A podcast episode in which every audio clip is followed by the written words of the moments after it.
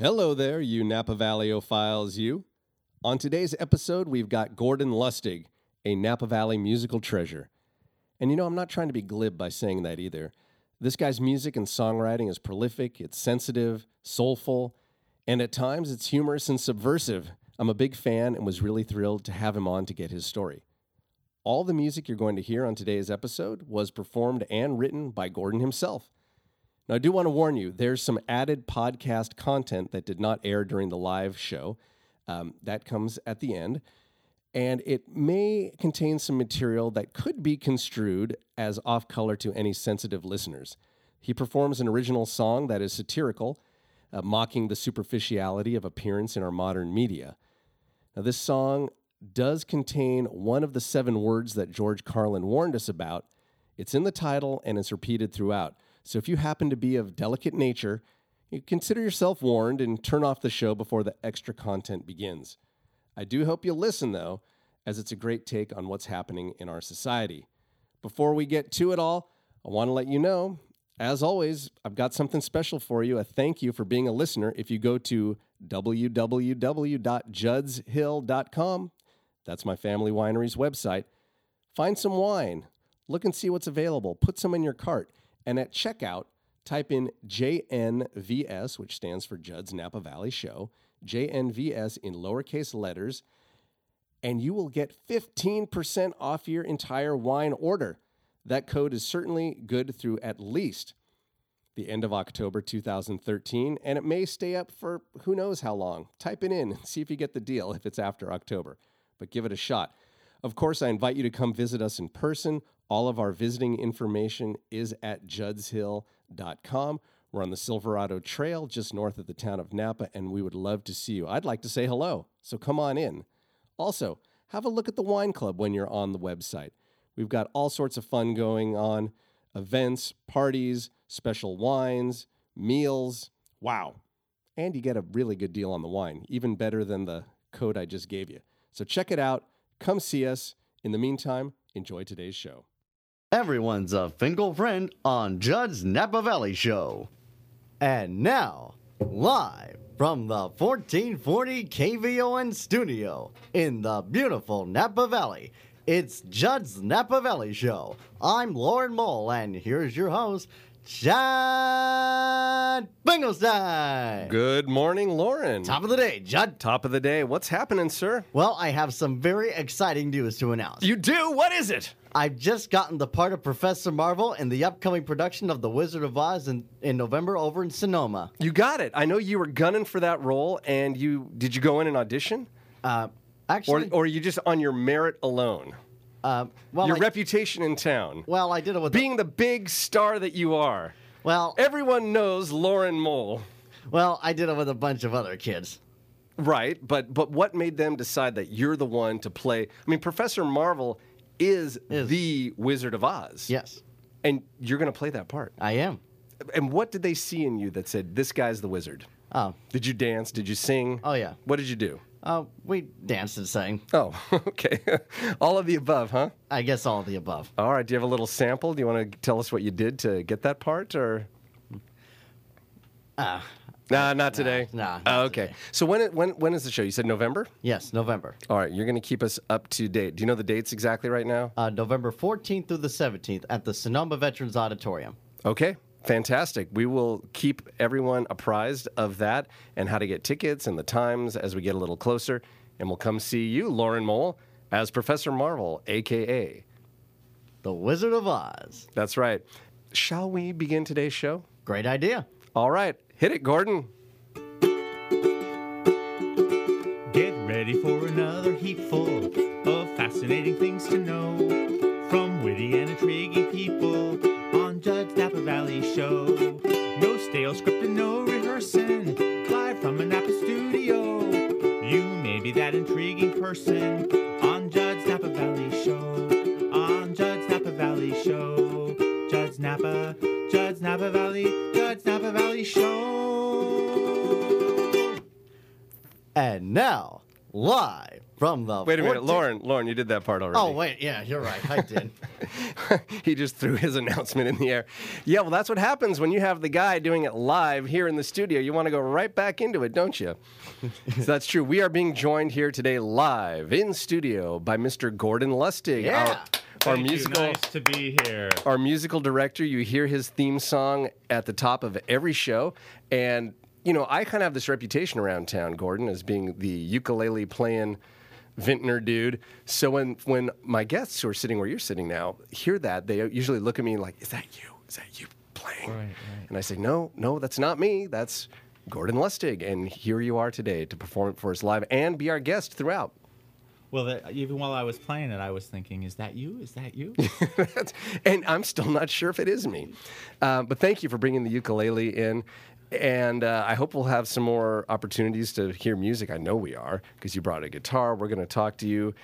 Let's get into it. You know, you are a sort of a, a Napa, a figure in the Napa music scene. And I feel very fortunate that you have. Um, I don't know, kind of dug the quirky, kicky stuff that I seem to get myself into, and and have been able to provide music for many of my projects. This show being one of them. And um, you know, I want to talk to you a little bit about how you got into music. You you've had quite a resume. I was looking over ever since you were a little kid, and you've been a professional musician your entire life, pretty much. I mean, you I was yes, my entire life. yeah. Um, yes, my entire life I was a professional musician. you're He's contemplating giving me all these really these interesting radio cues. That, Well, the, know. the first cue is speak into the microphone. yeah, right. When I was on Terry Gross, she didn't. do- didn't She didn't No, I've never cues? been on Terry Gross actually. You ought to have been. Yeah, I well, okay. So after this, I think that's where my, my next stop will be. All right. So uh, yeah, well, I guess I've o- I've only done music. That's all I've ever really done. I wasn't getting paid when I was four or five. But you were doing. I mean, you were paid to stop. the family took up a collection. yeah. Get that kid to stop. Well, what what was it that got you into music? Was there an instrument around the house? What did you have musical family? If you're already musical at the age of you know three, four, Well, since my mom's listening, we well we had an extremely musical family. Uh, Mm-hmm. Yeah, no, we were pretty musical. I mean, we actually sat around, stood around the piano. Yeah. And I have recordings to prove it. I guess I could have brought that uh, of of us singing um, uh, music from the S- Sound of Music. The Yeah. whole family sitting, standing around the music. My mom played the piano, and we would sing songs. oh wow. Not every night. Well, okay, maybe not every night, but what a wonderful way to be introduced to music and something to do with the family. That, Plus, my dad sang uh, his whole life, and as long as I ever, you know, knew him, uh, in glee clubs. Mm-hmm. So he was always going to, you know, rehearsals for the men's chorus and the glee club and practicing his parts. So yeah, and what was it? What what did you start playing originally? Was there was there an instrument? Well, that, I was asking for a piano, uh, a piano, a guitar f- when I was really little. I'd say about five. I think when the Glen Campbell Good Time Hour came out. Yeah. And so b- b- my mom had me take piano first from six to nine years old. Um, said, well, you can get a foundation, good foundation with that. I wasn't thrilled about it, but I, I recommend it now to all my students to Oh, start on piano. Yeah, it's a great foundation. I mean, you are a guitar teacher as well, so Yeah, so I, so I, uh, and then when I was about 10 and a half, I got a, they gave me a guitar. And Yeah. and did you start uh, composing right away, or ha- were you learning well, tunes that you heard? I had a book that I still have at home called "Play the Guitar in 30 Minutes" by Tony Matola, yeah. and I went in my room and just started learning. And Uh, 30 minutes later, Well, yeah, I'm self-taught, uh huh. um, and that book was great. Yeah, it was really natural for me. It's the only thing I was really able to do without, you know, it came naturally. I wasn't very good at sports and stuff. Well, you know, everyone's got their niche, and I've heard you say about guitar that to you, it's like breathing. If you want to play a song on a guitar, you just pick up a guitar and it comes out. You know, the music comes out of that guitar as natural to you as if you're just breathing in and out. Yeah, yeah. Well, I, I guess have I actually said that to you? You did. you, you, I think somebody was trying to, you know, put one over on you, and you had your guitar out and said something like, you know, the theme from Star Trek, and you know, you hadn't rehearsed that or anything, and you said which one, you know, the 1960s or the Next Generation. Yeah, right, and, right.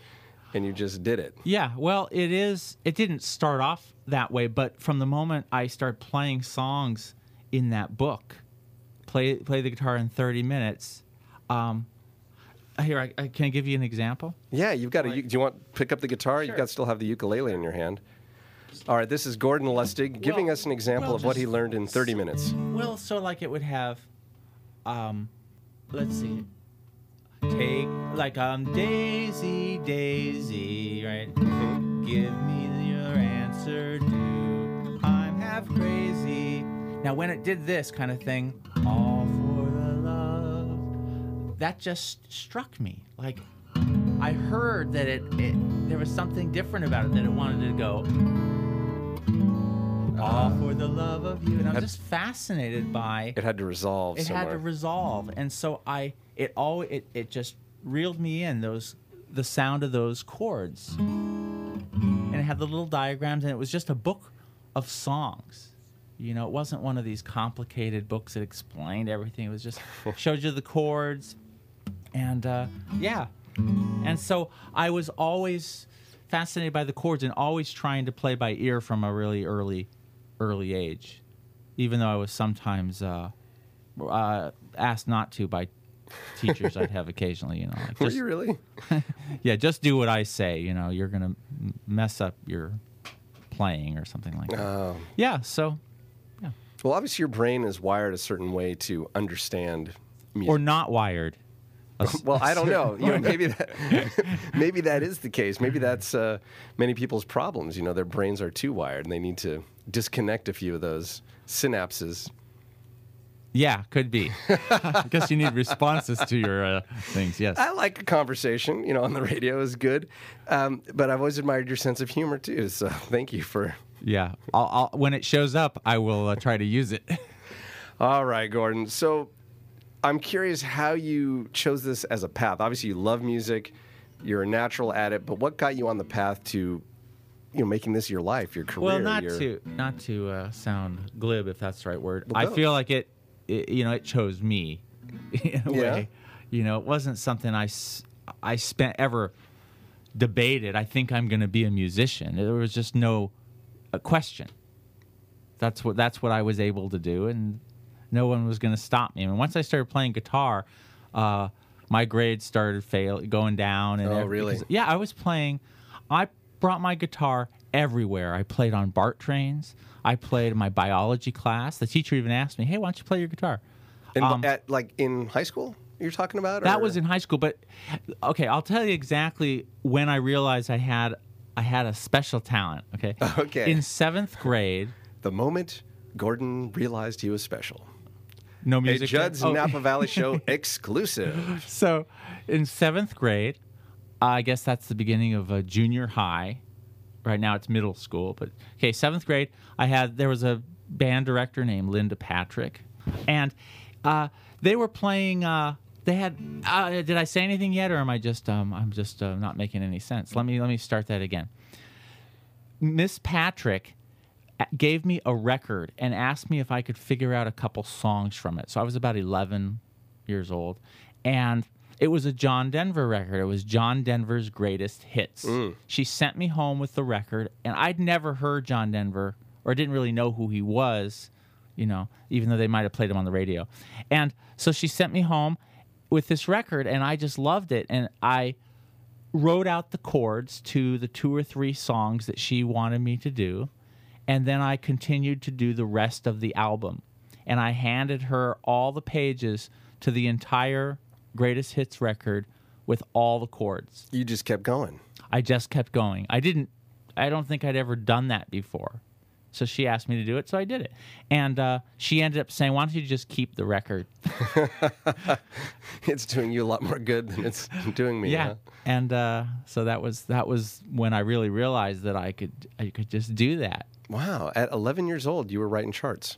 yeah And then did you start seeking gigs? I mean, how old were you when you started well doing gigs? when i was about i guess when i was about 12 i've been playing for about a year and a half uh, friends adults mostly friends of my parents and stuff asked me if i would give them lessons At 12 years old. yeah What were you doing that impressed them? Were you playing songs that were popular at the time? Were you already writing tunes?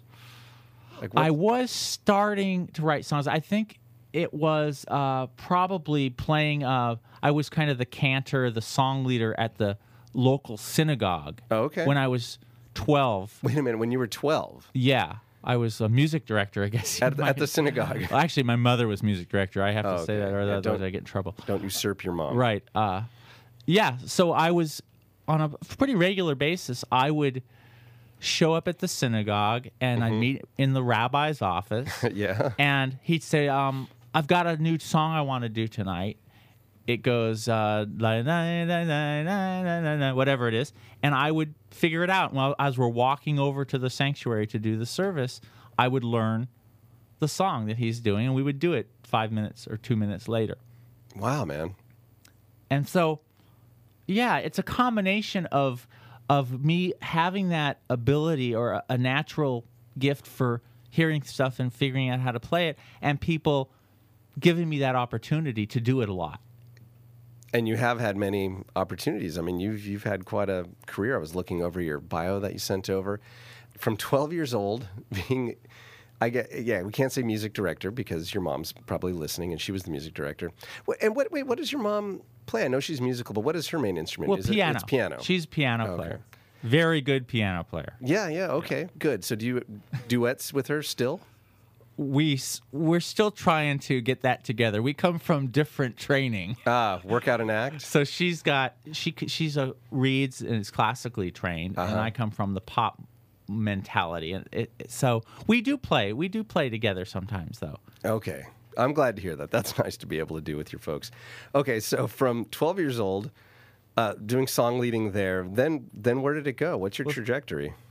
Well, um, I I remember doing being really MD music director for a, an entire show that we did at school in probably seventh or eighth grade. Also, it was the big Christmas uh, uh, story. Yeah. but it was all in Spanish because I went. I was in a bilingual program. Wow, multicultural from then, so- synagogue song leader to the Spanish Christmas music director. Yeah, so I'd be leading songs, you know, De Colores, and I'd, you know, I'd find keys that they could play it in, and I was playing on the first guitar that I had for five years. It was really a toy. I still have that too. Oh, you do? I tried to paint it wet, red, white, and blue like Buck Owens, with with the paints that you get, those little tiny tin things of paint. Yeah. For painting in coloring books or painting books or. Oh wow, the singing cowboy. And uh, yeah, so I, and then I was asked to play at weddings at 14, 15. I played at people's weddings, and uh, I actually was was in Oliver, the show. This is kind of unrelated, but it it it really was one, one of the most influential uh, musical things that ever happened to me. When I was uh, 11 years old, uh, I was in the production of Oliver the musical at Woodminster in Oakland. They're still doing three summer shows a year. Oh. We used to always go to those, and I, I said, asked my dad if they ever do Oliver, excuse me, could I be in it? He said sure, and it came, and I auditioned and got to be one of the boys in that, and there was a full orchestra, and that changed my life. What aspect of it? Your your performance or the fact that there was an orchestra and you could because I know you also score full orchestras as Right. well. So was that was that Well, the being in the show was fun, but I I'm really not a. I I think at my preference, even though I I like to perform and be funny, be trying to be a different character is not for me. Mm. I I don't like to try to pretend I'm somebody else. It's not good. But we had a rehearsal pianist who was uh, amazing for all the rehearsals for weeks and weeks and weeks. And then for about the final dress rehearsal, we had you know, about a 40 piece orchestra. And the moment they played, I remember hearing, you know, with, with the piano player, he's going, um, food, glorious food.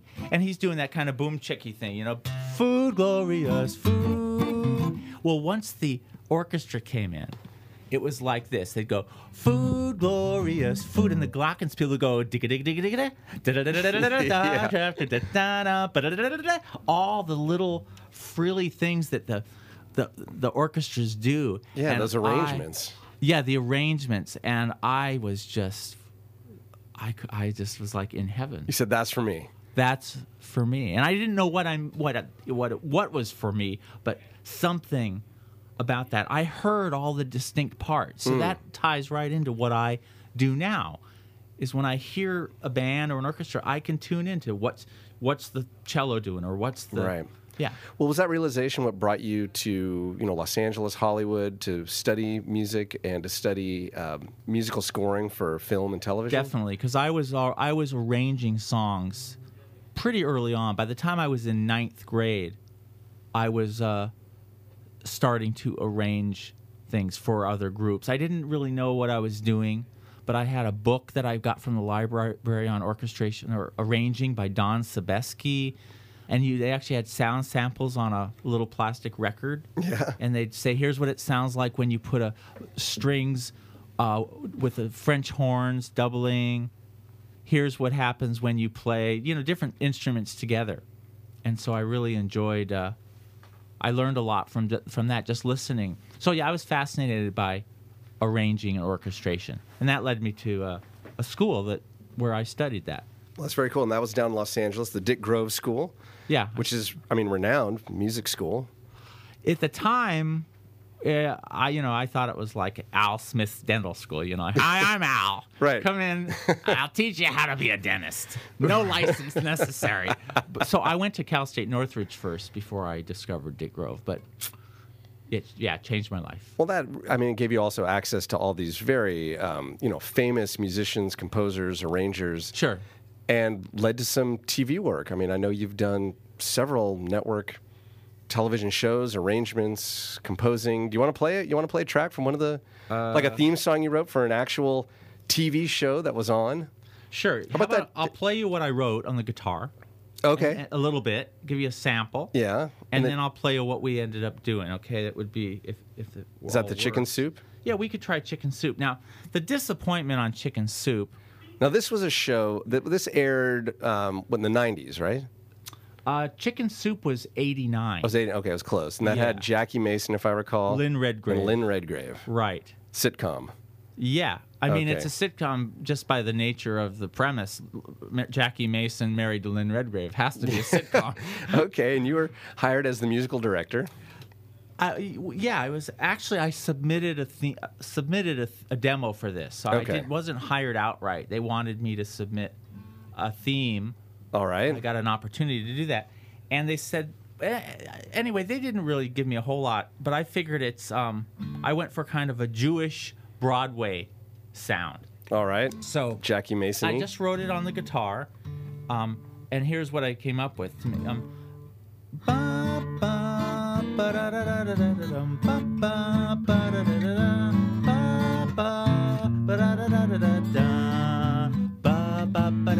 There's that little Broadway thing, right? Ba, ba, ba, da, ba, ba. Yeah. And then it went to major. Ba, da, ba, ba, ba, da, ba, ba, ba, da, ba, da, ba, da. So that was that was the theme, and I I did a little synthesized version and brought it in, and they uh, ended up using that.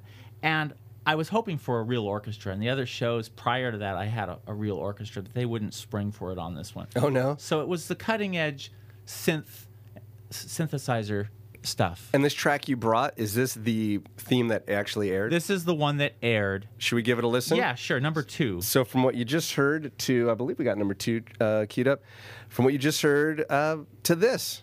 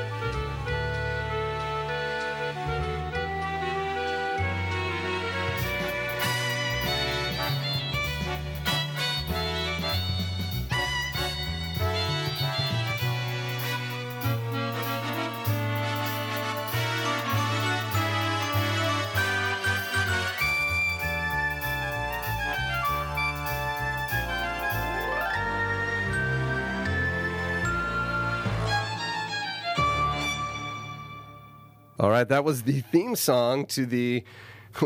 Gordon's trying to remember. Maybe it was on ABC, the, the sitcom Chicken Soup, the theme song that you wrote for that. Yeah, I think it was a- ABC. Okay. It was one of those le- three-letter combinations. Oh, well, that that certainly narrows it down. Gordon Lustig is my guest today here on Judd's Napa Valley Show. We're talking about his experience in the world of music. We're going to come back after the break and talk about what's going on for you here in Napa. You are a grand member of our local community, and we will uh, talk to Gordon Lustig a bit more. Right after this.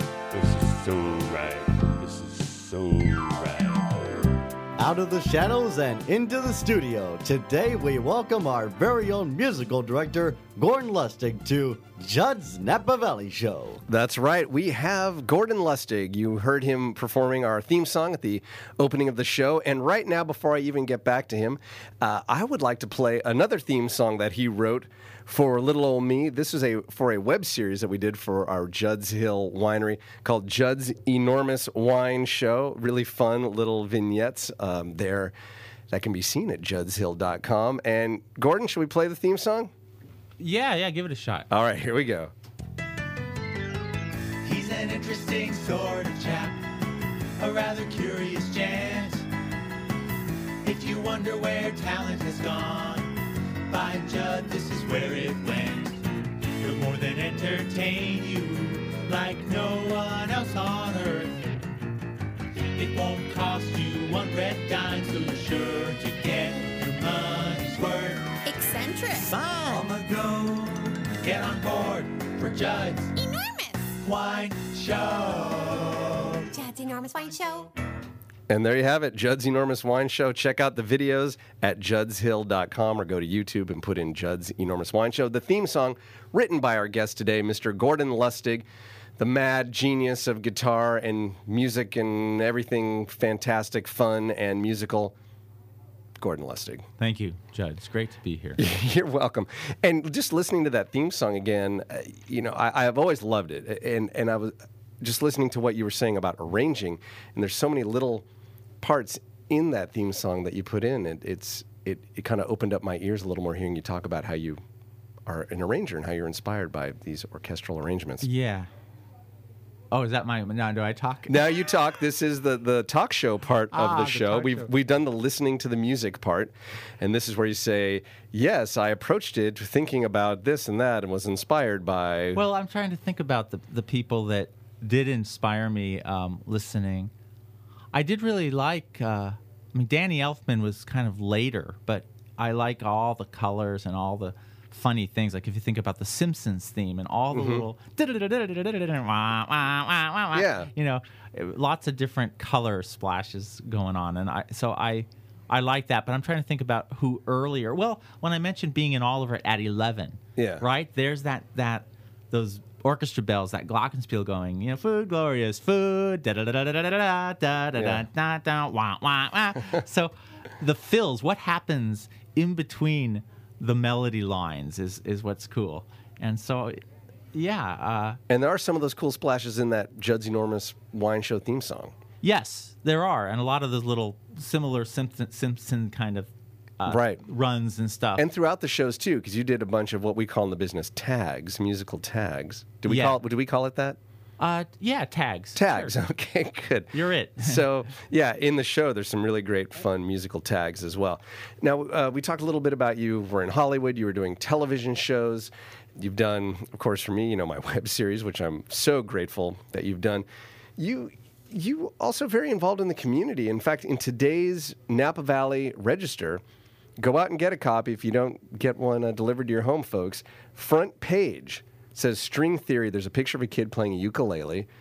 And this is something that we talked about on this very show a couple weeks ago, helping them get some funds to buy ukuleles for Harvest Middle School, a new music program where all the kids are going to cycle in and learn to play ukulele, help with their creativity, their self confidence, their sociability. Great program. They met their fundraising goal. They've got the ukuleles. I'm reading the article, and it says on day one, they learned how to play a chord and a little bit about the instrument from who? Gordon Lustig. I wasn't even aware that you were involved in that. Yeah, I, I they, they came in the other day, uh, the from the register, and I, I forgot that it was going to be in here, and so I haven't seen the paper yet. But you have one copy here, so I was looking at it. Uh, Take your time. You can read the article. I'll, I'll yeah, talk hold- to Lauren hold- for a while. yeah, while. Hold on. Uh, no, so Laura Laura Lewis, Yeah. who I've I've known probably for like eight eight or nine years or something. We knew each other through the Suzuki violin program. Right, she's a violinist as well as a teacher right, at the and middle her school. kids were were, were taking uh, Suzuki violin, and so our and my kids were, and so we we've talked a lot, and so when she f- had this opportunity to do this class, she asked if I would be uh, available and interested in helping out, and I said, uh, yeah, sure. So I'm doing whatever I can. Well, how are the kids? How do they receive it? Um, I don't mean literally as Yeah, far as sure. pulling, taking them out You- of a box. you know me. They You show know- a, they show a picture of the kids receiving the ukuleles. But what was their reaction when they had it in their hands? They had the the ukes in their hands, and you were showing them how to play chords. I would imagine they're. It was exciting, was it? It was. It took. It took a long time just to, to get the things tuned.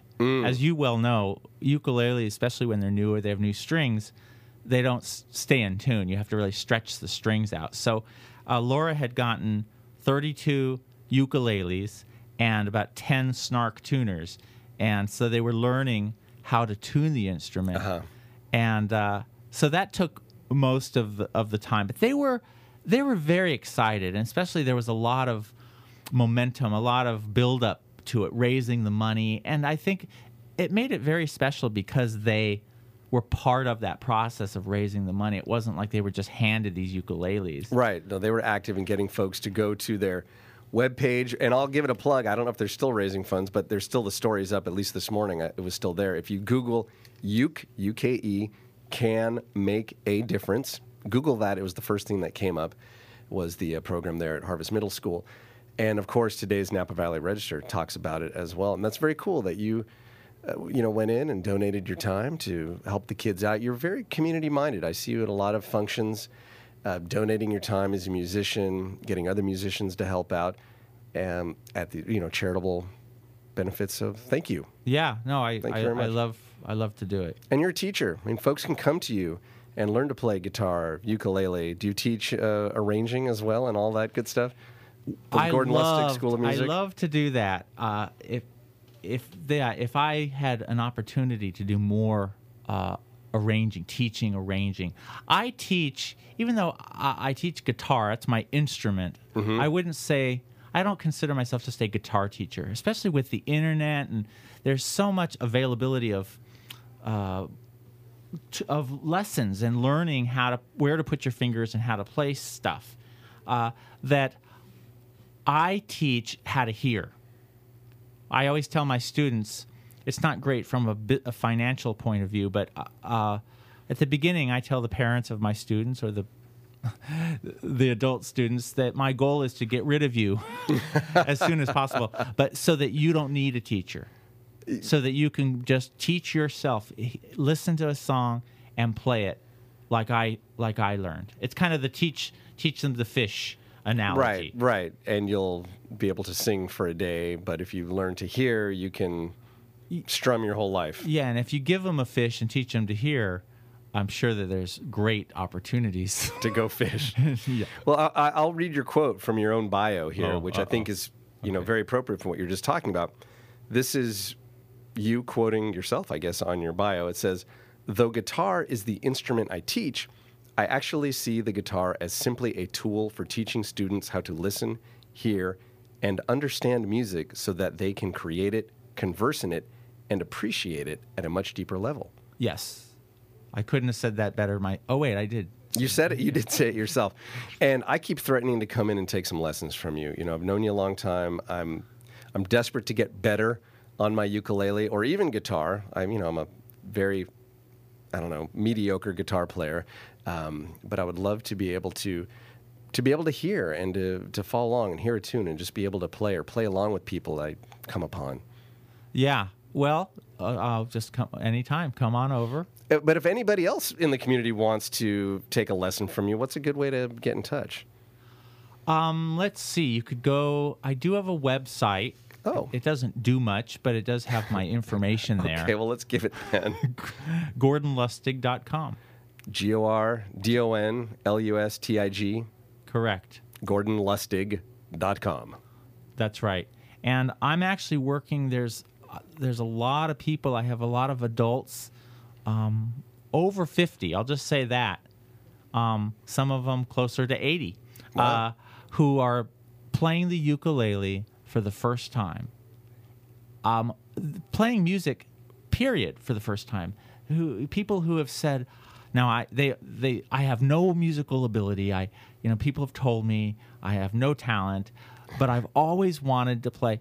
And these people, I, like I explained about my life changing experiences, the, it's changing their lives. They they can't believe that they're making beautiful music and playing ukulele, and it's becoming a serious passion. They're spending a lot of time practicing and going to groups, uh, the Flea Jumpers, which you started, I believe, here in Uh, the Wine Country Flea Jumpers, the Yeah. ukulele strumming club. Yeah, years and, ago. Uh, I do a, a little class um, once a month, like a master class. I meet with a group of adults, and it's it's wonderful. So th- it's it really is never too late to to start. Ukulele is a wonderful uh, and accessible instrument. It it doesn't take long to learn. Literally, in a couple weeks, you could be playing songs. Well, it's certainly that's what attracted uh, me to ukulele. Is the first time I picked one up.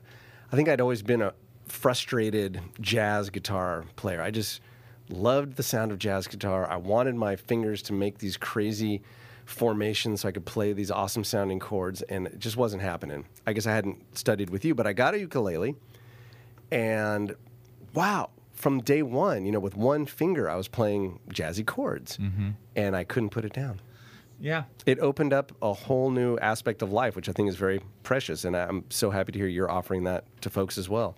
it's new to me also. I did I did play uh, ukulele.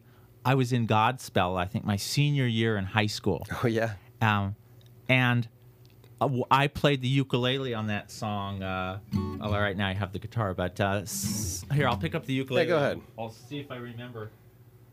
Now I, I didn't have a ukulele at the time, uh, but a friend down the street who was also in the show, she had a ukulele and she loaned it to me, and I learned to play it for this show, which, as you know, it's like the first four strings of the guitar, so it wasn't. Yeah. that- so we did. Um, some men are born to live at ease, doing what they please. Richer than the bees are in honey, never growing old, never. That's all I remember. But it's the fast song from from from Godspell, and I played ukulele, and that was fun.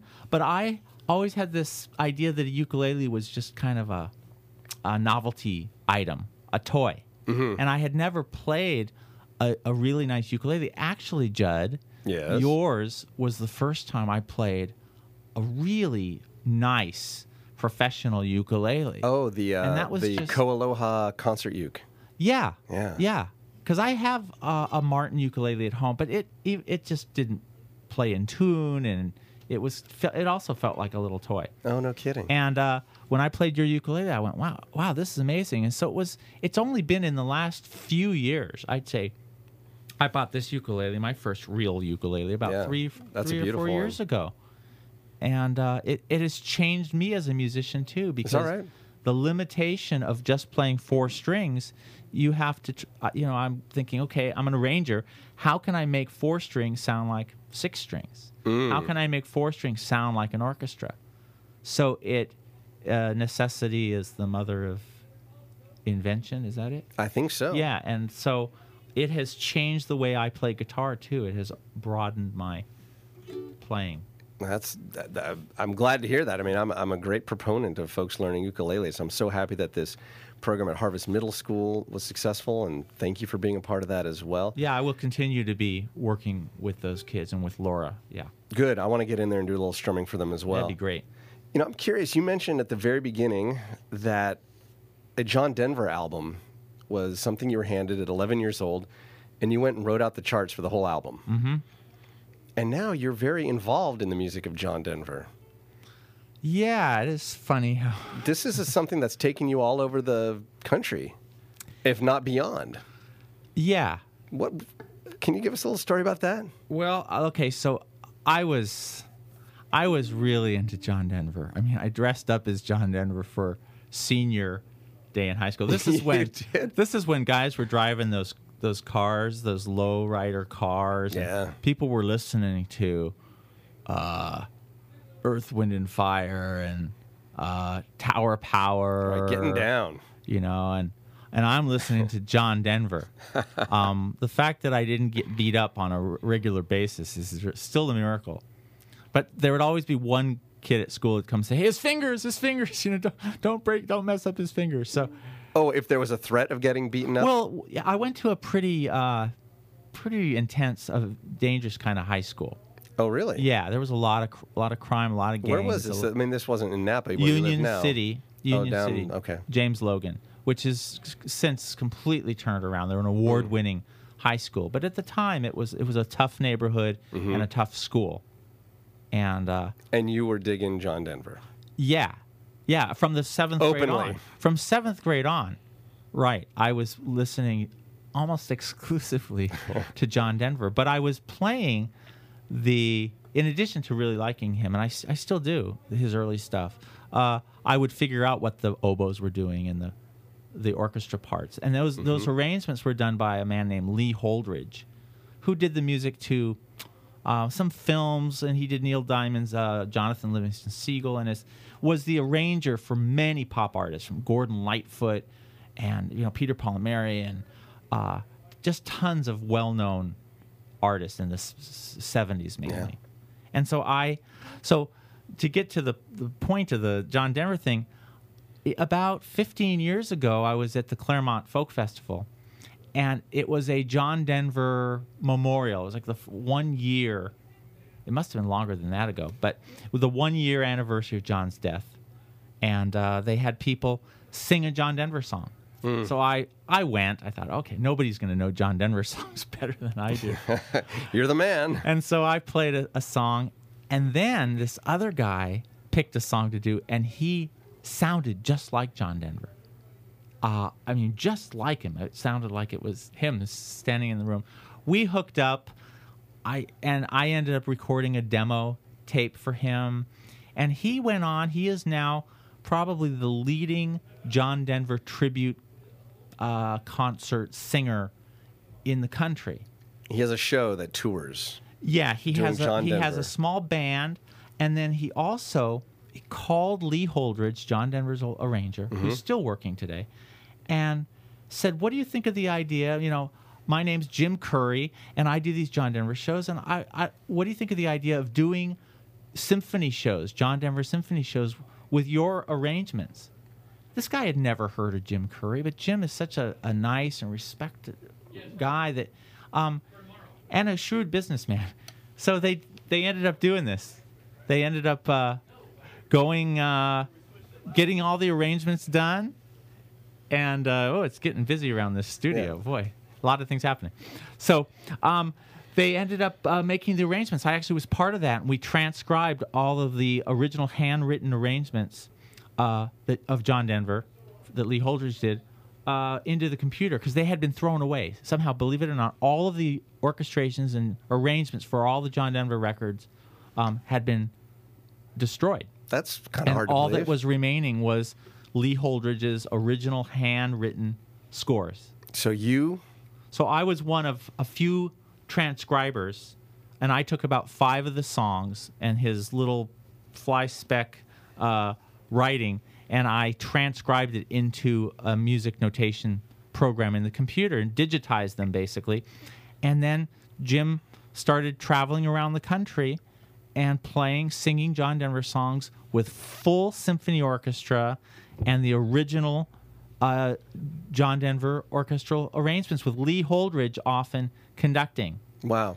And I actually had the opportunity to write one arrangement for a medley of John Denver songs for the symphony orchestra, and they're playing my arrangement. That's uh, pretty cool. And you've gotten to travel with this as well. yeah, occasionally I got to play with Jim um, on these symphony shows. I did the regular small band things too, but Mm-hmm. the, the symphony shows, yeah, I played uh, guitar, mandolin, banjo, and sang background vocals. Wow.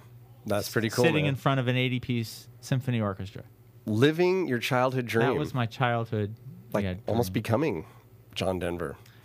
Yeah, actually, I preferred doing what I was doing, being the backup guy. You know, because Okay. I got to do all those fills and all those cool little things that the backup musicians get to do. I am not J- John Denver. I am. I am not John Denver. No. Right. I realized that. Me Yeah. neither. You're not either.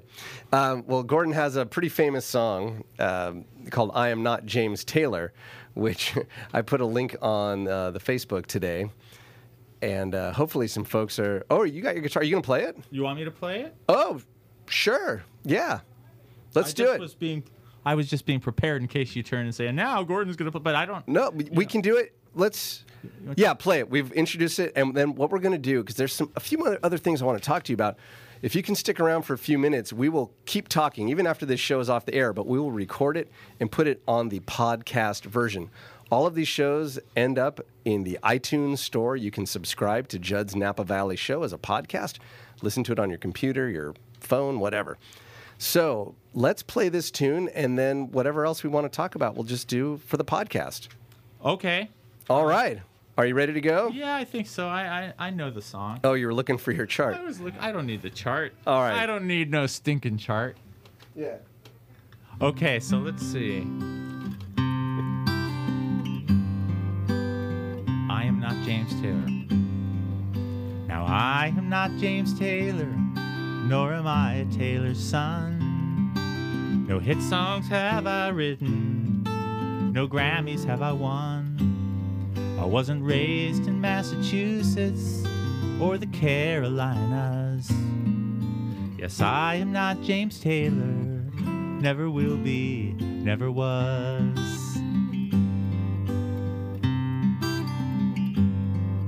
I've never been on heroin, I've never gone insane.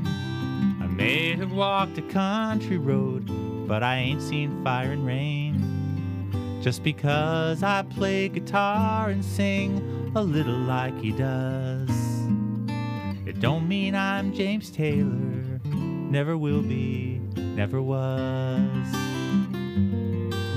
I have this old recurring dream. I'm lying in my bed. There's a young blonde beauty planting kisses on my head. The sun comes up, she sees my face, screams and shoots me dead. I don't like this dream.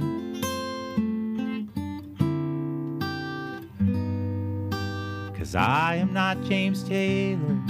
Take a look and you will see. And I don't sound much like him, he just sounds a lot like me. There is one of us in every town, how many I'm not sure. But I am not James Taylor. And we are not James Taylor, never will be, never were.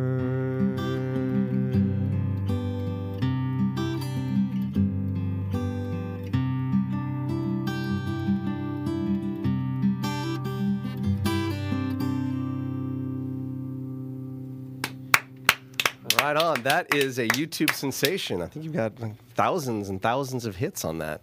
It's a cute video. Yeah, it was fun. We sh- we just shot that in a few hours right here in Napa. Right here in Napa. Yeah. What I like about it is it starts out, it looks like, sh- is, maybe this is a spoiler. Should I not give it away? No, go ahead. Oh, it just looks like you're sitting in your living room, like you, you kind of walk from behind the camera, like you just turned it on, and then you sit down and start playing. But then it becomes obvious it's a little more sophisticated Yeah. video than Yeah. than that. You kind of fake out the audience. Right, right. Yeah, well, I, that was my my friend who's a professional video guy. Ah, they'll do that. Those pros. Yeah. And so, yeah. Actually, when I turn it off, here's a spoiler. Uh, Yeah. I'm not turning off anything. Uh, he just says, just walk f- toward the camera and then just go off out of frame. and he'll turn it off. Well, i- and make it look Oh. like I'm going to hit the key to turn off the computer. It's all an illusion. My goodness. Well, it's it's divine. It's a great video. It's a great song. It's on YouTube. It is on YouTube. If you type in Gordon Lustig or I am not James Taylor, you can see that uh, performance. It's it's it's something else. You know, there's so much more to talk about. So we are. You've got a few minutes, right? yeah. Because this live broadcast is going to end in about one minute. Wow. But then stick around. We're going to talk a little more, play some more music. And by the way, we're going to maybe do a tune that is inappropriate for the radio. It's a great song you've written, has some questionable language in it, but that will be on the podcast. So big, make sure you check out the iTunes store for Judd's Napa Valley Show.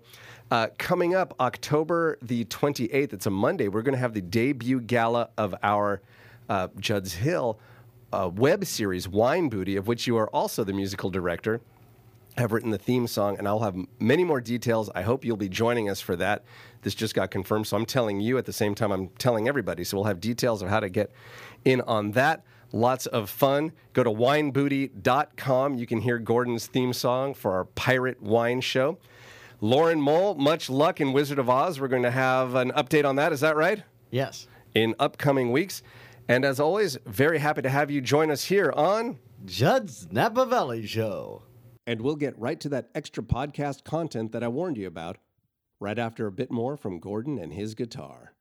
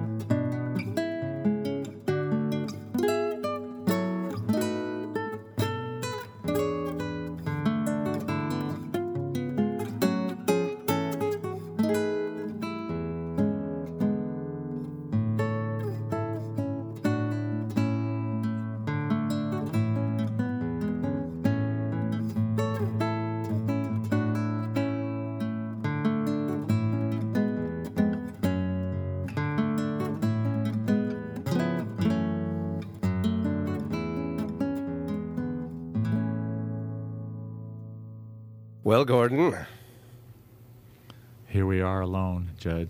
I know. It's kind of creepy. Lauren has gone. The building is empty. Should we talk about tits? Uh, yeah, I mean that's what we usually talk about when everybody leaves, isn't it? That's right.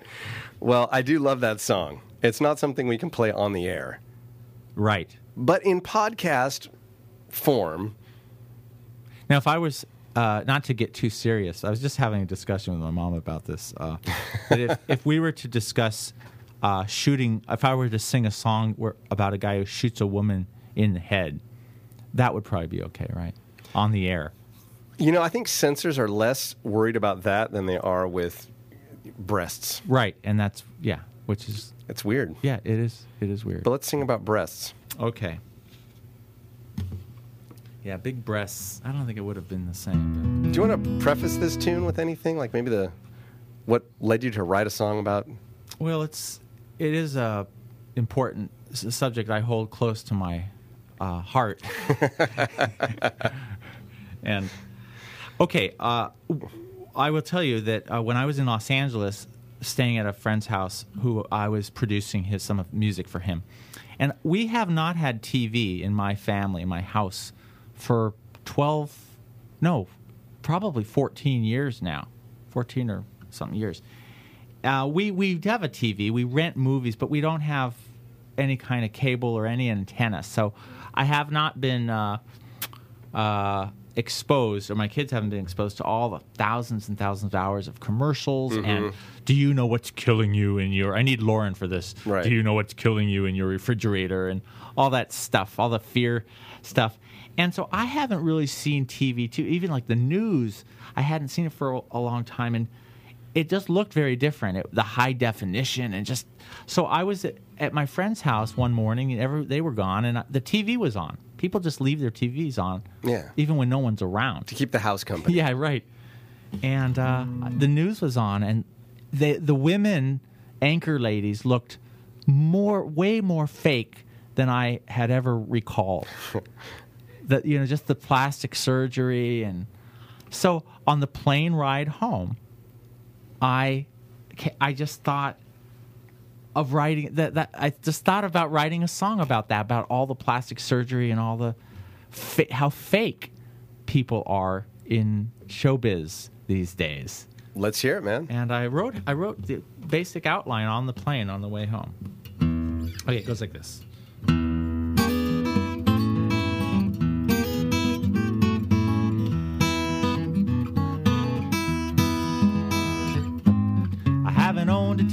Set since 1985, but I caught a glimpse the other day, and mercy sakes alive.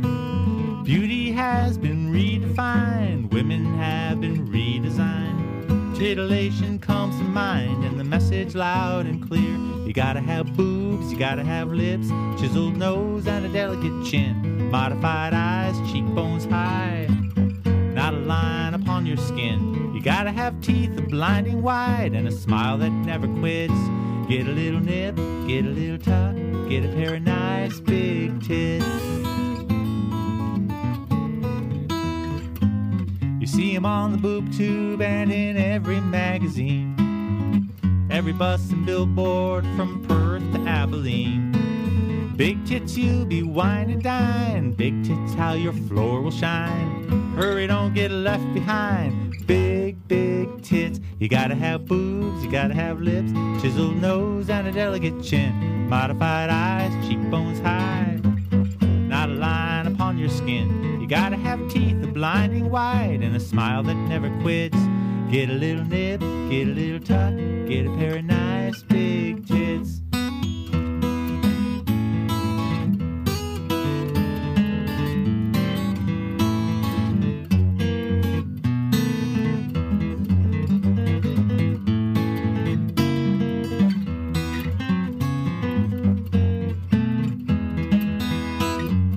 Just for ladies, by the way. Anyone can join the fray. Fix that hairline, lose that gray, become the real you. Self esteem goes off the charts when you enhance your private parts. Win the minds and lift the hearts of the well to do. Oh, you gotta have boobs, you gotta have lips, chiseled nose, and a delicate chin. Modified eyes, cheekbones hide. Not a line upon your skin. Gotta have teeth a blinding wide and a smile that never quits. Get a little nip, get a little tuck, get a pair of nice big tits. Oh, you gotta have boobs, you gotta have lips, chiseled nose and a delicate chin. Tummy tight, but just right. Look younger than you've ever been. If the world has got you down and your life is just the pits, get a little nip, a tuck. Life won't suck when you get a pair of nice big. It's a gift you won't regret, and you'll love yourself to bits. Get a little nip, a tuck, and just for luck, a pair of nice big.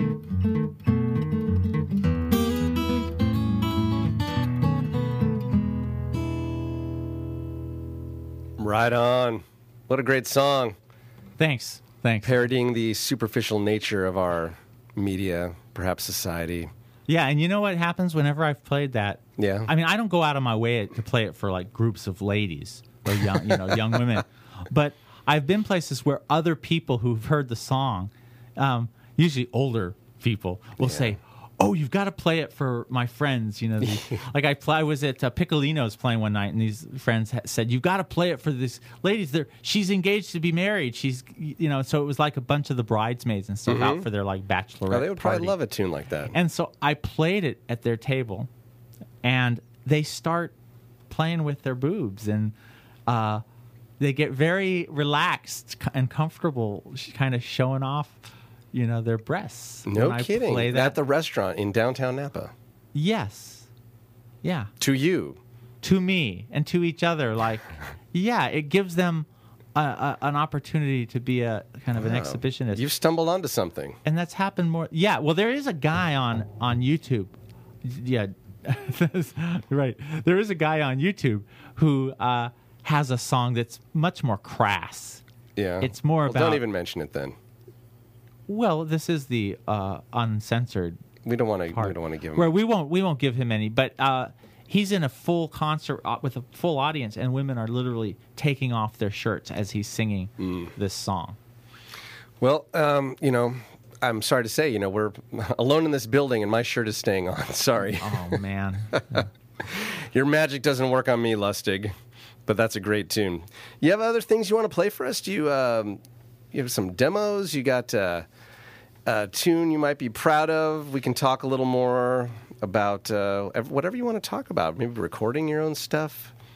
Maybe that's what we're doing right now. Are we putting together your best of recording? Well, you know, uh, what what has really changed for me is uh, I have lowered my standard, which has been a wonderful thing for me.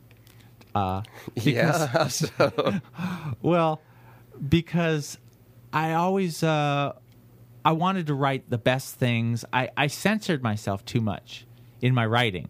Uh, so if it wasn't great, and what I realized that it's not about writing great stuff. It's about just writing, and not and just doing it.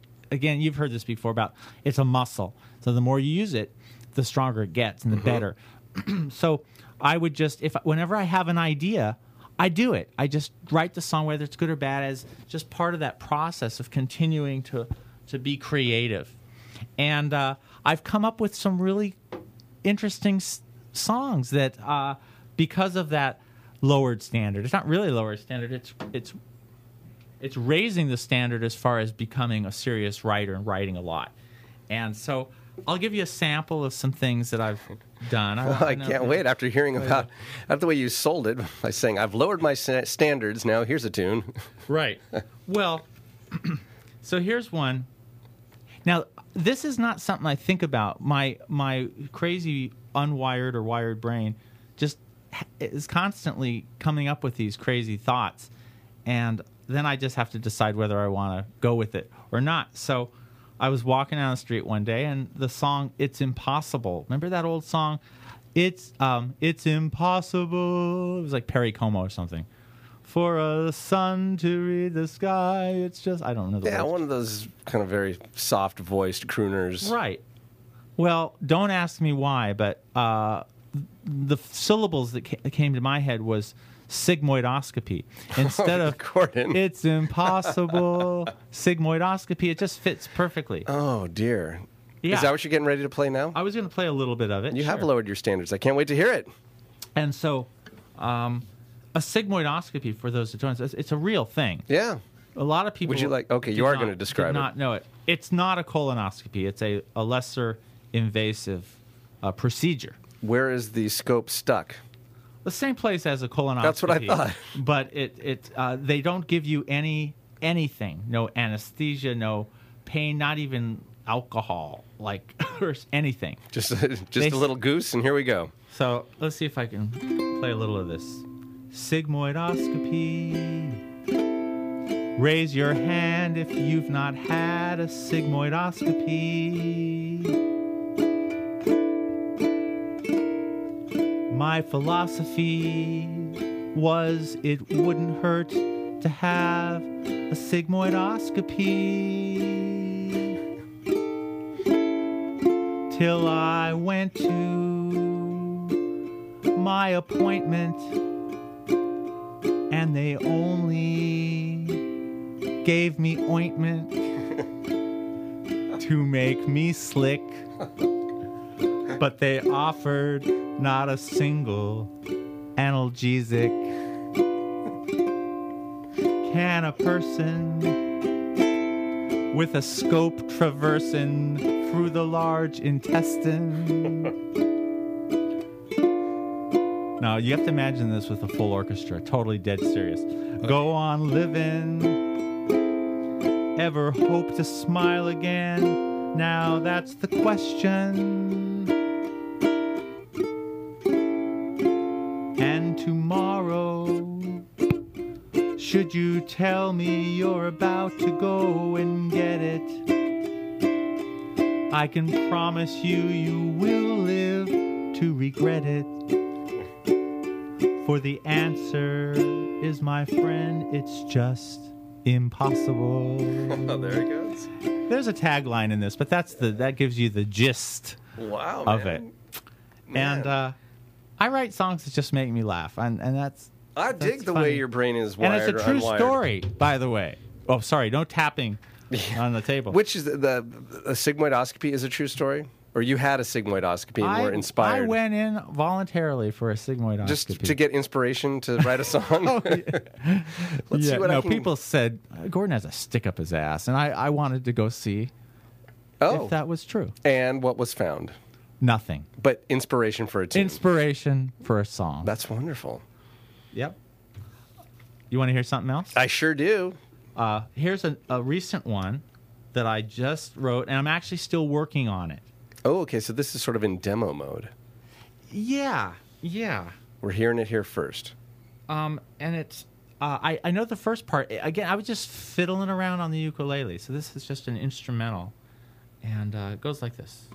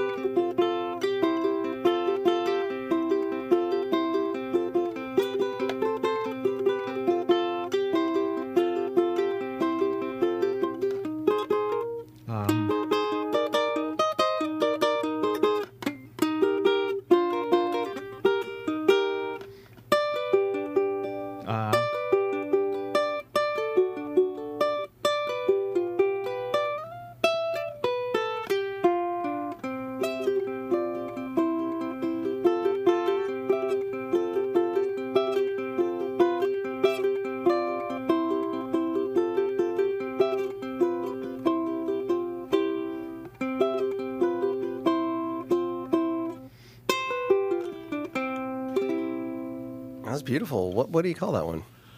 I needed to come up with a name quick. I call it No School Today. Perfect.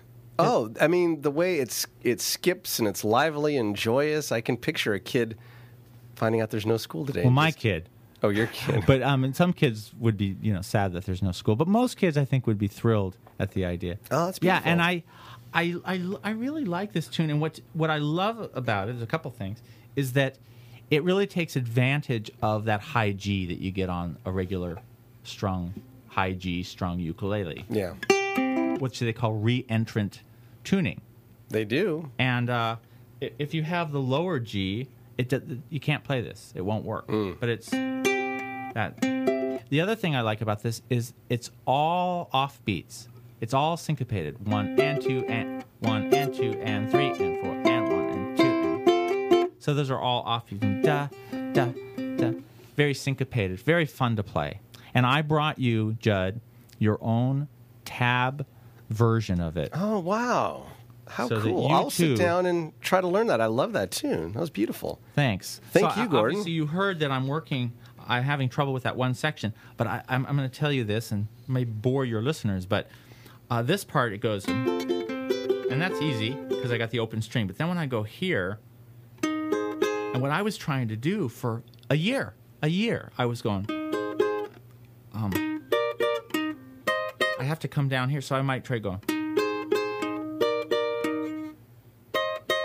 Yeah, you're really stretching your right. finger out there. What I realized, I just sat down the other night without thinking about it, and I accidentally did something that uh, I realized I could play it a different way. So I could go, so here, and use that other high string. oh, look at that! You just barred it, Right. and it's working out Right. for you. Yeah. So I just have to practice it, practice it every every every day. Work that then- muscle. and then I'll have it. Yeah. So those first couple tunes, you know, humorous. Yes. And so you know my brain cannot, you know, escape thinking of Dr. Demento when I hear Ah. novelty-ish, funny tunes like that. Um, and I know you've got a history of, as, as well as writing some very beautiful um, music, some some very serious music, but you've got a huge portfolio of novelty tunes as well. Have you ever submitted to the Good Doctor? I did. Because those I think would make him blush. You have. I actually did. Yeah. Yeah? That that was that was a pretty thrilling experience. I grew up listening to Dr. Demento religiously every Sunday. Mm-hmm. Uh, the Dr. Demento show. And uh, yeah, my whole, all my, my brothers and I we would all listen to that and gather around. Ah. And uh, gather around together and around the radio. And so yeah, about 1980 something. I don't remember. I think it was around the same late 80s. Uh, I had written a song called "The Little Devil," and uh, actually, I'm not sure which one is first. I'm trying to remember. And uh, I sent it to Dr. Demento on a cassette tape. Yeah. And one day, one Saturday afternoon, I get a call. Hi, uh, is Gordon there? I said, This is he. And he said, This is uh, Dr. Demento. I'm just want to let you know I'm going to be uh, playing your song on uh, this date, and, you know, and I. He called you himself. He called me himself. And I said, You know, I won't be able to, I won't be around, I can't listen to her, something like that. He said, That's no problem. I'm, I'm going to send it to you on a record. And he sent me the entire show with my song on a record that I still have. No kidding. And what was really cool, it, that was cool, just that he calls himself, right? And then, but in the show, it like followed Shel Silverstein, or, you know, uh, that was Shel Silverstein singing, uh, Cynthia, Sylvia Cynthia Stout, you know, would not take the garbage out. And now uh, here's Gordon Lustig from Van Nuys, California, singing Little Devil. and I have that those broadcasts. So- What a thrill. so that one, and then I wrote another song, which was a parody of of the boxer that he also played. And that was The uh, Simon and Garfunkel tune. yeah. So that was um, called the Schnauzer, Okay. and the, the the attempt on that was. It wasn't to write anything that made any sense, but just to make it so that it sounded like the actual song, mm-hmm. the words, but it wasn't. But it was all kind of related to a dog. Because uh, when I was a kid, I thought the boxer was about a dog. I didn't really Sure. know it was about a boxer. Isn't it? So, so here's what I, I, I did something like, um, I am just a canine, though my tail's often pulled. I have squandered my eight biscuits for a packet full of kibbles which I vomited. a flea's a pest, still a dog hears what he wants to hear and disregards the mess. Mhm. And then, like the, the chorus went, uh, um, lie down, and then you have sounds of cats screaming, lie, lie, lie, lie, lie, lie, lie, down, lie, lie, lie, lie, lie, lie, lie, lie, down. You know, when I left my bone in my family, I was no more than a pup. Anyway, you get the idea. So it's just, it was really like an exercise in making it the words close to the original lyrics, but being That's beautiful. He played that as well, huh? he played that as well. And he called me again and said, yes, he was really a neat guy. That's wonderful. I hear he still does a show. It's, yeah. it's, you subscribe to it via the internet. He's not on air anymore, but that it has freed him up. He has one of the largest I've read uh, private record collections of you know anybody in the world. So now, not being on air, he doesn't have to worry about FCC and censorship, and he can play all of the songs that you know are novelty tunes, but are a little risque, and he can Yeah. get away with it now yeah. which sounds fun. I'm going to have to tune in. Gordon Lustig, you are a genius, a musical madman, a sensitive soul. Do you go nuts for donuts? Uh, oh, do I go nuts for donuts? Sorry. Uh, wow. Uh, This you know, it's- this is, of course, you do. well, yeah, yeah, sure. I love donuts. Of course, who doesn't love donuts? so, what we're going to do right here, Yes. you're just taken by surprise, I think, by this vast array. And Yeah, when I see sugar, I, I just lose all. of- So- yeah. like when I see big tits, the same thing kind of happens. It's a similar thing when I see donuts and big tits.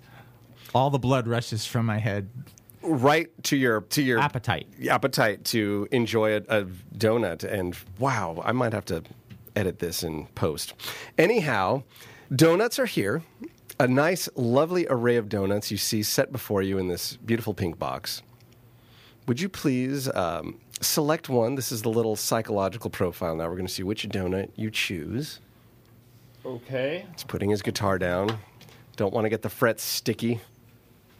Okay, let me move the mic out of the way. There we go. Gosh. Okay. All right, so go ahead and select one of those. I know you're you're you're really mulling it over. It's I a really need serious to look it- choice. Look it over. Well, there's uh, I mean, there's no question. It's like, okay, it would be the, it, the, it's an old fashioned. It's the one underneath. Here. oh my goodness. It's not chocolate. No, no, that's maple. That's the maple old fashioned, Ah. and that has been on a streak. I think more often than not, folks choose that one. So you're sitting here. It's a beautiful day in Napa Valley. You've got your musical instruments. You're at this point now nibbling on a maple old fashioned donut. Yeah. and what um, what are you inspired to play? What music? Normally, I ask people, "What would you drink?" You know, a glass of wine or something. But you know, you're so tied into music as your art form. What is that maple donut inspiring you to want to play, write, sing about? Now you mean This Or very moment, This very moment. Um, Gordon Lustig. it would be. Uh, you mean to, if I were to play a song now inspired by this maple Yes. donut? Well, boy, ooh, swing. I don't know. Gosh, uh, they're all good. I don't have a a donut song or a song about a hole. Donut holes. Oh, I was saying you just sang one about that. So the, the maple donut has now befuddled your senses. It has, which is why I've cut down on eating. Uh, donuts. In that case, Gordon Lustig, it's now time to play everyone's favorite party game here on Judd's Napa Valley Show. This is Mad Libs. That's right, it's Mad Libs, and you know how to play this game, do you not? I'm going to ask you for some parts of speech, some grammar. You're going to fill in the blanks. okay. Okay. Are you ready? Yeah. yeah You I, know how it goes. I do love this game. And by the way, the the uh, Judd's Enormous Wine Show, which you know you wrote the theme song for, and we played earlier. Uh, there's an episode, I believe it's called "Pirate Lost and Found," where Mad Libs features prominently. Pirate Mad Libs. Mm-hmm. Anyhow, so um, I love little, that episode. little tie-in. Yeah, here we go. Okay, I'm ready. I need a year, any year. 1776. Oh, okay, man, quick, got this down. You play Mad Libs, I'll bet. Oh yeah, I, I, You seem like the kind we of play guy. this a lot. with My boys, my and my wife, we love this game. Oh, that's great. It is so fun. We laugh a lot when we play this. Yeah, yeah. I, as do I. It- Yeah. It's it's fun on the road too. Yeah. As long as you're not the one right, steering and trying to write down things. Right. Okay, a number, any number. 1,101. You were like answering Oh. that before I even asked Yeah, you that. yeah, yeah. Well, you, I heard you say number. I mean, you know, and, and that's the funny number. Uh, that is Yeah. it. Oh, that's funny. This is Wait, gonna be a laugh yeah, riot. yeah, Wait till we get there. A plural noun. Ah, okay. Now that's tough. Plural noun. that means more than some one thing of something. right. Okay. How about uh, lovers? Ooh. Lovers from a sensitive artist such as yourself. Feel free to Smalls. edit. You know. No, no, no. This is good. We're not- no, we're going. Okay. This is the rules. What you say is what we get. Another plural noun. Another plural noun Yes. would be. Uh, it can be multiple words if I want to be, it to be like. Yeah, as long as it's a plural noun. Okay. So like flight attendants. yeah, sure. It can be flight attendants. Flight attendants. Okay, flight attendants. Uh, an adjective. Ah. You see, Mad Libs would not be Mad Libs without the adjective gassy. Yeah, of course. You got to go there. Um, another adjective. And uh, something I've been thinking about more lately is wrinkly. I'm not going to go there. And another adjective. Another adjective. Uh, I keep thinking googly or something, but uh, how about cross-eyed Oh, cross-eyed. Oh, like googly-eyed. Okay. or goo? goo- No, no, cross-eyed. Cross-eyed. I like that. Okay. I mean, I guess I haven't read this yet. And we're done. So now, Gordon Lustig, what we're about to do is I took a segment of your very own bio, Oh, okay. and we have just rewritten it via Mad Libs. Thank you very much. Are you ready? I am ready. Here we go. Gordon graduated from the Dick Grove School of Music. Oh, we haven't got to the funny part yet, right? That's, I- oh, you rascal, you, Gordon. Okay, go. Okay, I'm going to start again. okay, sorry. That's okay. Gordon graduated from the Dick Grove School of Music in 1776 That's about true. and went on to compose music for 1,101 network television shows. Uh-huh. Dude, you were working down there. He has also composed music for lovers, flight attendants, and has produced recordings for artists ranging from musical storytellers uh, with gassy styles yeah. to wrinkly orchestral ensembles and cross-eyed rhythm sections. Oh, that is yeah. I see. That would give my my bio a little more pizzazz. Wouldn't it? Your life in a nutshell. Gordon Lustig, thank you very much for being my guest here. Napa is truly a more musical place with you in it. If folks would like to learn how to play music and hear music and understand music, go to gordonlustig.com. and my information should be right there. And yeah, and uh, I'd love to teach you how to hear music. Judd, this was so fun to be here. Thank you. Good. It was a pleasure for me. I always love hanging out with you. And of course, your music can be heard on this very show. It's the opening theme song and our web series, Judd's Enormous Wine Show and Wine Booty. Gordon, thanks for everything, man. Thank you. All right. Bye. Judd's Napa Valley Show.